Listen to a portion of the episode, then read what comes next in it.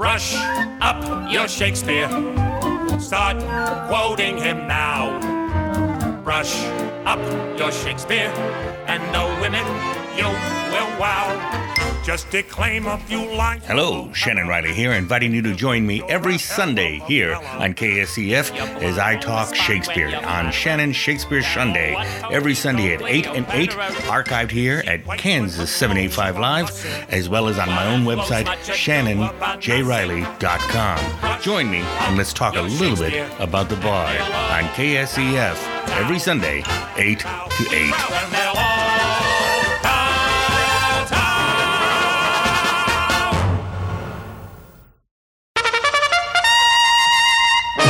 Hello, hello, hello again. This is Shannon Riley coming to you from Shannon Shakespeare Sunday, a program right here on KSEF Digital Radio 785 Live, 785.com.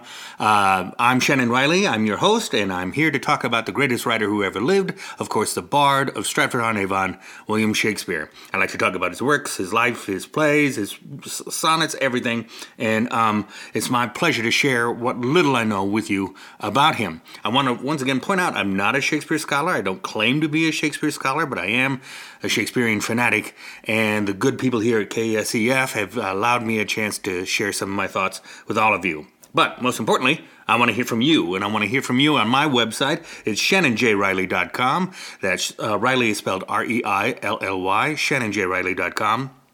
And send me a message there. Let me know what you think of the show. Let me know if you have any questions or any ideas for future programs or how wonderful you think I sound. All of those things are great. Um, so please uh, get in contact with me. Let me know more at shannonjriley.com. And while you're there, check out some of my plays, my short films. Uh, think about it for any theater in your neck of the woods. I would love to see more of my work being done. Um, today's book of the week is Shakespeare's Songbook. It's uh, written by Ross W. Duffin. It was published in 2004. And the reason why that's the book of the month uh, week is because today is all about Shakespeare and his music. And this book is, is really great. It's a great reference to the music. It's even got some sheet music in there. It comes with a companion CD and a list of references of uh, the music and where it can be found. Um, so, of course, uh, it's a uh, perfect for this particular uh, week because this is our Shakespeare musical week. We're going to be talking about his songs that were in his plays and used all over the place. So um, I'm happy to have you here. I also I need to give a giant shout out to Carice Mapes and KSEF uh, 785 Live. Um, uh, the show is being recorded right now on my new computer that they have graciously given me so that I can access all of the sound effect software that I like and uh, add some special touches to it, um, as you're going to uh, see throughout the show. Because today I get to share with you things that I wanted you to hear that aren't necessarily just me talking about it. So I'm really excited about it. I want to thank Carice and all the great people at KSEF. Tune into all of their wonderful programming and see all of the wonderful things that they are doing for the arts community in Northeast Kansas. Um, the other thing is, uh, I get to add a couple of bells and whistles like this one the Shakespeare quote of the week.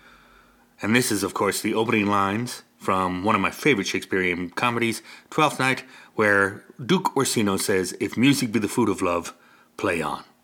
And that's a perfect, perfect introduction to the musical Shakespeare show. Now, it's also time for Shannon's Shakespeare Fun Fact. And the fun fact is that there was always music in Shakespeare's play.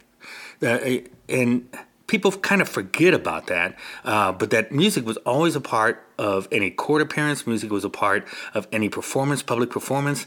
Um, it was just expected. Even in the early days of Shakespeare, uh, even doing a drama, a heavy drama like Titus Andronicus, at the end of the play, the audience expected a jig. No matter how many people were dead and lying on the stage, they all got up and danced a jig. That's how people knew the show was over, and that's what people came to expect.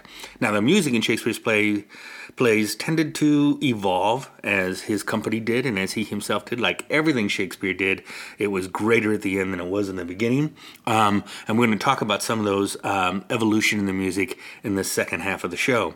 Um, but there was always music. That's the fun fact. There was always music, and um, it started in the tradition of the the Tudor and the uh, Stuarts, who believed that all the necessary uh, music had to be played at any group gathering.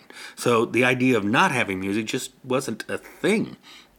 So today we're going to um, talk about that music and what that music was. Now, uh, and you're going to hear you're going to hear a little bit of uh, what we know what it, that it was. Now, um, what Shakespeare scholars are quick to point out is not a single sheet of sheet music has survived from Shakespeare's plays. We don't really know how these songs sounded we have a good guess and we can kind of figure out how they sounded, but the, the, the sheet music doesn't exist. And um, uh, this book that I mentioned, the Shakespeare Songbook, it, it uh, does a good job of trying to recreate it with the best knowledge that we have. Now, typically, in a Shakespeare play, there would have been a very, very small band, like a three piece band. There probably would have been drums, there would have been some kind of stringed instrument, um, a mandolin, uh, and there would have been a woodwind of some kind. There's a, uh, they called it a hautboy, I think. And the hautboy was kind of like a um, precursor to the oboe, it was a two reed instrument. Um, and certain sounds and certain musical intonations were even used to underscore action of the play. Uh, when the witches, for instance, would come on stage in Macbeth, that oboe would sound, and everybody knew evil was coming in. Um, when the likeness of the heroine was to enter the stage, you of course would hear a strumming of a lute or some other stringed instrument to show the lightness of it, or maybe even a flute or a recorder. So um, the music and the style of music was very, very important, but it was all uh, part of its time as well. And it's something we directors and we um, theater people have to come to grips with when we mount a Shakespearean play. Do we do the songs? Do we include them? Do we cut them out, as most people do? Do we try to find an original way to present them? Um, and I've been a part of a really really original ways to present them in in my uh, past. Um, seeing some really interesting choices on how to make that music um, fit the time in which the play is being set. I, I, remember working on a production of Two Gentlemen of Verona at the Dallas Shakespeare Festival, and the director at the time uh, decided he was going to set it in 1920s Texas, and he decided he wanted a rockabilly sound to uh, all of the music. So he hired a rockabilly band that had to recreate all of these songs in a much more um, uh, country flavor, and some work better than others. But I gotta I gotta hand it to them; they really worked hard to make this all fit together. Um, so it's it's the kind of thing we have to get used to as we do it. But it's it's who sang in these shows or perform music in these shows that's also quite interesting. For instance, in a Shakespeare play, you just didn't have a lead uh, step forward and sing. Hamlet did not get up and do a number for you. Um, Romeo and Juliet did not do a number for you. It would have been left to either the clowns off to the side, like um, um, something that Tarleton would play or something that um, Will Kemp would play, like Bottom. Um, or it was um, a child actor brought in to sing uh, just this particular song for this particular moment. The music was used not only during the show, but to bridge scene changes and to bridge time between uh, scenes. So uh, the audience never had a dull moment on the stage. It was never dark, it was never quiet. Once a show started, it kept going. But you also would have known about music prior to the show even starting because you would have heard this.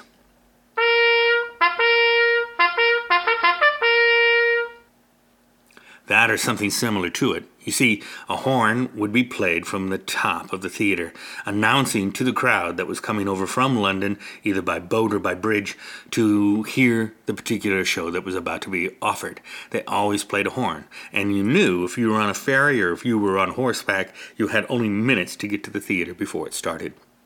Once you heard that horn. Um, and so, uh, music was always an important part of what they were doing, and always would be an important part of what they were doing.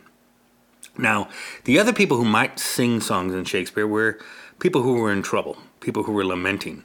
Desdemona did a number just before she was choked to death. Ophelia did a number just before she went mad and threw herself uh, into a river. So it would have been at times to show distress, at times to show concern. You you even had Lear's son do sing a song to show that he's crazy um, in Lear. So um, these these songs were put in for dramatic purpose at various points in time. They did not necessarily further action in the show, so in that way they weren't like a contemporary musical, but they were like a contemporary musical in the way that the music was an integral part of the story and would indeed reinforce the story that was being presented. So you're going to hear some of those songs today, which I'm really excited to share with you. Uh, some of them as we go through and try and give you an idea of where they all come from. Um, but I also think uh, when I think of music in, in Shakespeare shows, I think of the idea of this jig. You know, in Shakespeare's time, um, a comedy ended in a marriage and a drama ended in a funeral. Um, now, Shakespeare didn't necessarily follow that pattern, although there were an awful lot of dramas that ended with a body count line on the stage, and the idea of these people getting up and dancing a jig at the end has always seemed rather silly to me. Uh, but it's the evolution of what happened with that music. It went from being just this body or um, extraneous thing that was done on stage to the introduction of the songs helping tell the story or the narrative of the story through one of the characters. And the most important place I think that happens, uh, there's two places where this happens. The first place uh, that I think is very important is in Twelfth Night. You had this character that was um, uh, Feste, and Feste carried around some kind of stringed instrument with him and would perform songs at the court of Ophelia and at the court of uh, Orsino. Um, and he was welcome in both courts because he was such a gifted musician. Now, in this period of life, Kemp had already left uh, Shakespeare's company. And Kemp, William Kemp, Will Kemp was the um, singular clown of the day. It was quite a blow to lose uh, a great comic player like Will Kemp. But he was replaced by a player, uh, a clown, um, by the name of Armin. Uh, Armin. And Armin was by all accounts, a very small little man. And this uh, could have even been a dwarf. But he is reported to have had the voice of an angel. And Shakespeare wrote songs just for the voice of that angel. And um, we don't have a recording, of course, of how he sounded. But what's also interesting is that most of the songs that you heard in Shakespeare were tinged with the idea of death and dying or were tinged with loneliness or despair. Feste sings a lot of songs that are kind of sad, and he gets rewarded for it. Um, but it was the drama of the age, it was the time of the age, and what they all enjoyed hearing at that particular time. So, Either it was one of the clowns who would come forward and sing a song while things were changing around him, or just to provide entertainment. Keep in mind that the audience in Shakespeare's time was incredibly loud and rowdy. They were eating, they were drinking, they were shouting at each other, they were sometimes even throwing things at the stage. But it's reported that when Armin started to sing, Armin started to sing, it grew silent as everybody just stayed transfixed and listened to that voice. And it's for this reason, for this player, you start to see more and more music introduced by William Shakespeare in his plays. Now, at the Playhouse, there would have been, as I said, maybe two, maybe three, maybe even four instruments, or at least two musicians who could play multiple instruments uh, and they could alter in and out. Well, when they went to court, though, to perform at court, or when theater moved inside as it did when we get to The Tempest, um, it became much more lavish. There, there could have been whole choruses lined up ready to perform, particularly if it was a performance for the king or the queen. And so there would be a whole orchestra, um, a, a, large number of people, but also a huge chorus that would sing. And you hear this in The Tempest, this kind of a haunting um, choral feeling to the music that helped enforce the magical piece of the play. So, we're going to take a short break, and when we come back from that break, you're going to hear some of Shakespeare's wonderful hits. I look forward to sharing them with you. We'll see you on the other side as we present the music of Shakespeare after this short break on Shannon's Shakespeare Sunday. See you after the break you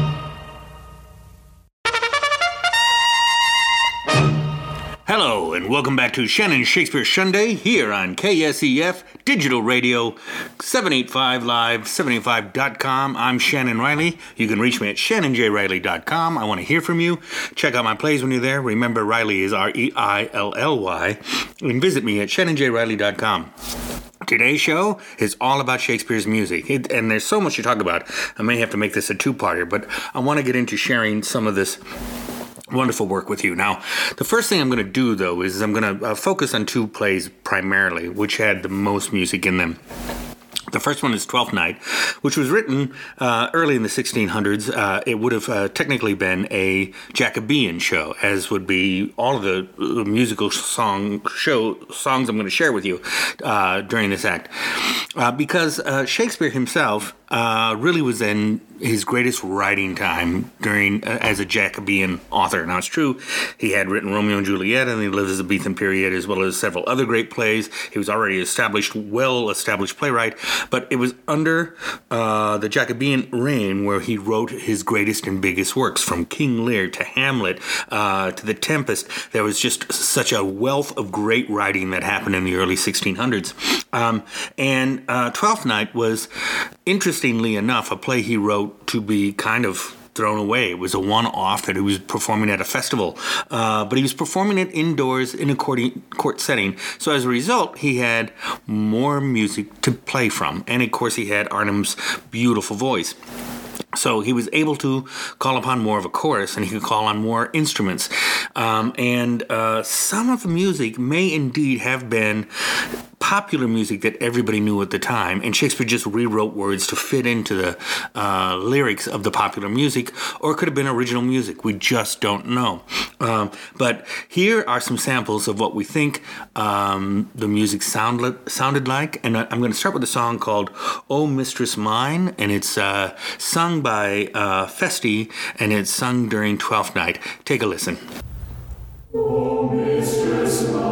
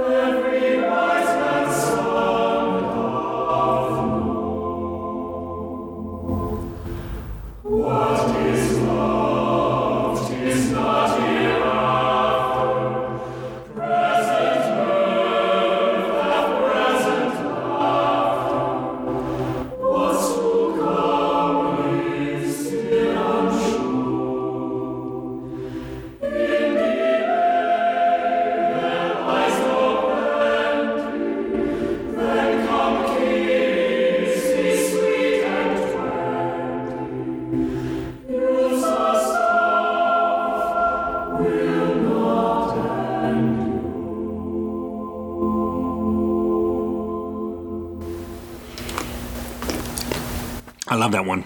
Uh, it's so it's so um, of the time. You just you really feel like you're you're in that period with William Shakespeare with his company, watching that show being performed.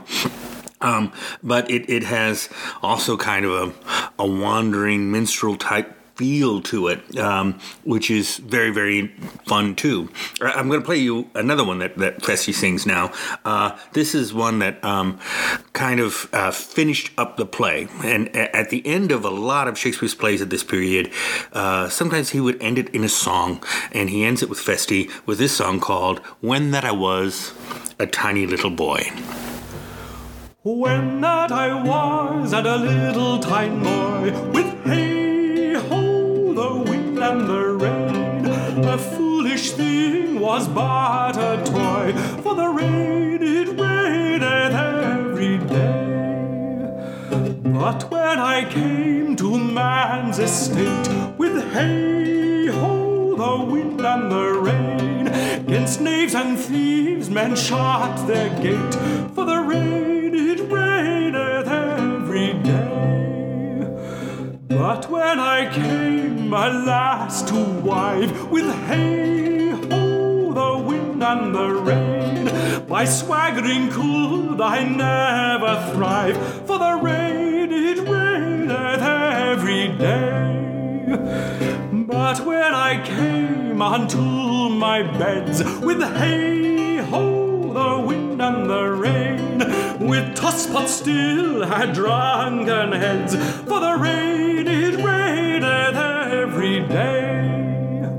A great while ago the world begun with hey ho, the wind and the rain, but that's all one. Our play is done, and we'll strive to please you every day. I'm going to leave Twelfth Night for a moment. Uh, we're going to move over to another comedy of his called As You Like It. Um, this next song I'm going to play for you is probably one of his most well known songs.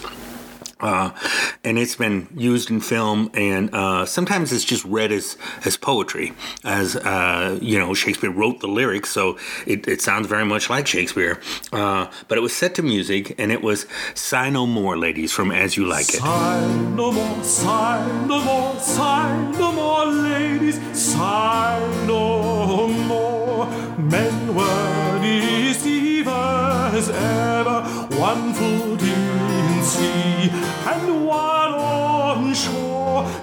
one thing constant never. Then sigh not so, but let them go and be you blithe and bonny and bonny and bonny and bonny and be you blithe and bonny, converting all your into hey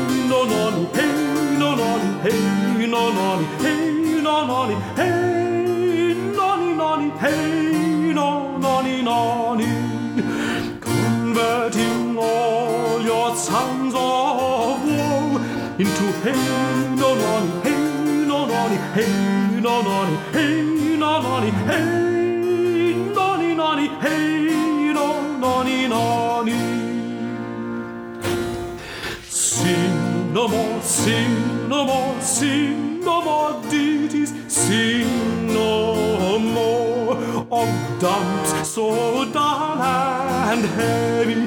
The fraud of men was ever so since summer first was leaving. Then sigh not so, but let them go and be you blithe and bonny and bonny and bonny and bonny and be you blithe and bonny, converting all your sons of woe into hey no nonny, hey no nonny, hey no nonny, hey no nonny,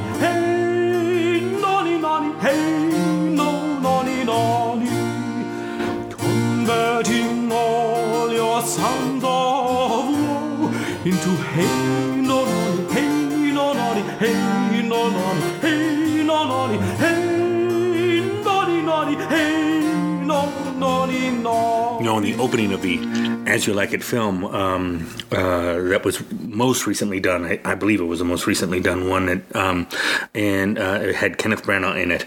Uh, Emma Thompson speaks the lines of this song, but I really like hearing it hearing it sung. Um, so I'm going to switch gears on you now for a look at uh, a little bit more of a different different style of, of song. And this one is called Double Double, and it was written for the witches in Macbeth. Now, this is a choral version. Um, Macbeth was performed for King James in his court, um, and it could have been performed with a large orchestra, or uh, certainly larger than he would have had, Shakespeare would have had reference to at the Globe. Uh, but it also could have had a very strong chorus. But if you listen to this one, it is incredibly haunting uh, as the, you, these witches take the stage and you hear this number.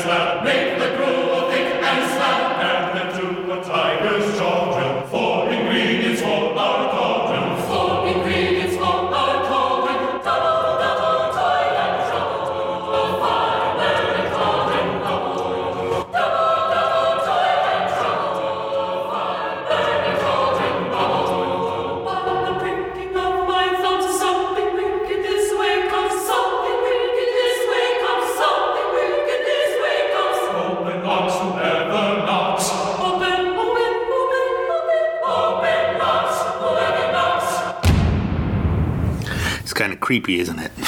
it just is kind of creepy.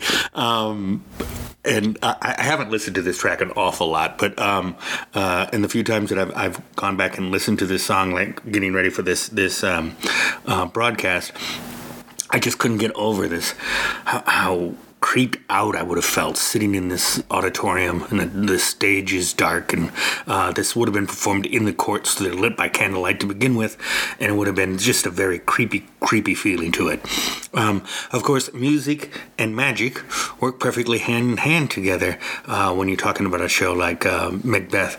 But magic was used in a variety of shows of Shakespeare's, and probably his greatest magician was, of course, Prospero in The Tempest. The Tempest was Shakespeare's final solo work. Um, it was the last play, it was going to be his hurrah, so he'd go home to Stratford. Of course, we know that he didn't have the opportunity to really retire, that he was pulled back in and wrote several plays more with uh, his handpicked successor, John Fletcher. And I'm going to do a, a program about uh, those later plays uh, coming up. Um, but uh, in Tempest, he tells the story of a magician named Prospero who is stranded on this island. And when he lands on this island, he is a former duke. He, he was a man uh, possessing everything that he could have hoped for. Uh, and then he is usurped by his brother and stranded with his infant daughter on this island. Well, it just so happens that the island used to belong to a witch named Sycorax. And he, she's no longer there, but he finds her magic book and he uses it to learn all the spells and learn all the dark magic of the Tempest. He also finds two servants that belong to Sycorax. One of them is a big lumbering monster named Caliban, who uh, he immediately sort of takes control of. Um, uh, there's reference that Caliban attempts to molest his daughter, um, and he um, is very angry and punishes him severely. Um, but also that Prospero is his master and he in command of him, and, and, Caliban is deathly afraid of his dark arts. And then there's the second one, a fairy that he saves. He frees this fairy from a tree. Uh, the na- fairy's name is Ariel. And Ariel is a thing of light and air and magic. And Ariel he uses to do his bidding as well, just like with Caliban. But he has a very different bidding for Ariel. Ariel is ethereal, Ariel is magic incarnate.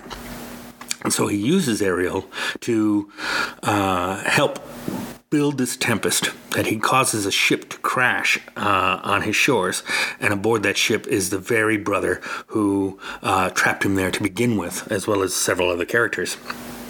And he uses Ariel to bring them in, not only in the storm, but also once they land on the sands, he uses his magic to mesmerize them and lead them on different paths. So uh, Prospero can deal with the various players in his own time, in his own way. Um, first of all, there's a song that the first one I'm going to play for you is Ariel's song, um, uh, uh, Come and Go. And it's about how fast he can travel and how quickly he will do the bidding of his master.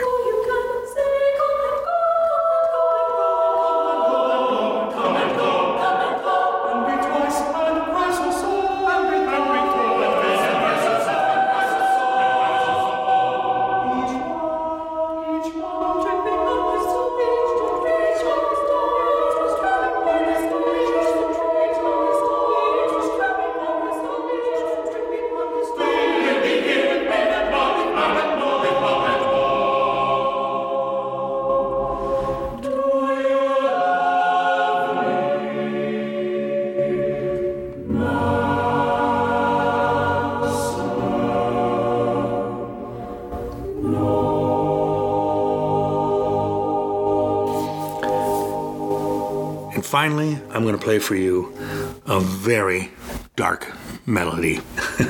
it's called Full Fathoms 5, and it's about the dangers of drowning in the water of the tempest. Um, it is really at its very heart when you listen to this this style of music that the Elizabethans and Jacobean audiences truly loved. They loved things filled with dark energy. They loved things filled with uh, foreboding and and thrilling, and you hear it in this number. So I'm going to leave you with this. Uh, Full Fathoms Five. I thank you all for tuning in, and by the way, remember to stay Bard to the bone. And join me next weekend as we present Shannon Shakespeare Sunday every Sunday. Bye bye.